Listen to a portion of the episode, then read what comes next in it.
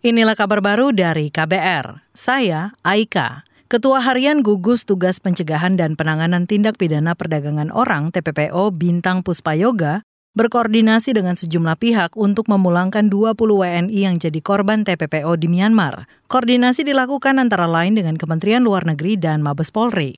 Sebab penanganan TPPO membutuhkan kerjasama lintas sektor. Bintang yang juga Menteri Pemberdayaan Perempuan dan Perlindungan Anak mengatakan, pemerintah telah menindaklanjuti kasus TPPO di Myanmar yang menggunakan modus scamming atau penipuan online.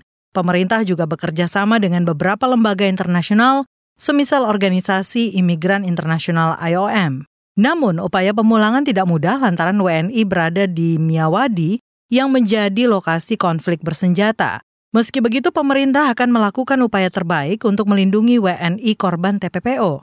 Sebelumnya, Baris Krim Polri menyebut 20 WNI yang jadi korban TPPO dikirim ke Myanmar secara ilegal. Mereka tidak terdata dalam lalu lintas Myanmar. Kita beralih, saudara. Lembaga Kajian Ekonomi Indef memproyeksikan ekonomi Indonesia di triwulan kedua 2023 akan tumbuh 5,2 persen year on year. Ekonomi Indef Eko Listianto menyebut kondisi triwulan kedua tahun ini sudah lebih baik dari situasi tahun lalu. Menurutnya, saat ini adalah tahap pemulihan setelah keterpurukan ekonomi kala dilanda pandemi COVID-19.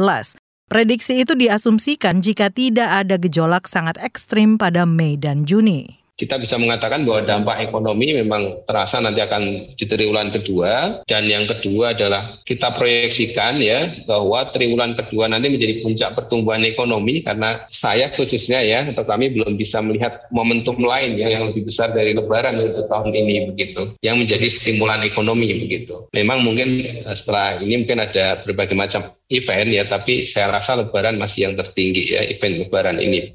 Itu tadi ekonom Indef Eko Listianto. Sebelumnya, Badan Pusat Statistik mencatat perekonomian pada tiga bulan atau triwulan pertama 2023 tumbuh 5,03 persen secara tahunan. Pertumbuhan ini lebih tinggi dari triwulan 1 2022 yang sebesar 5,025 secara tahunan dan lebih tinggi dari pertumbuhan triwulan 4 2022 yang sebesar 5,01 persen secara tahunan. Ke satu informasi lainnya, Saudara, kasus positif COVID-19 per pukul 12 yang tadi bertambah lebih dari 2.100 orang.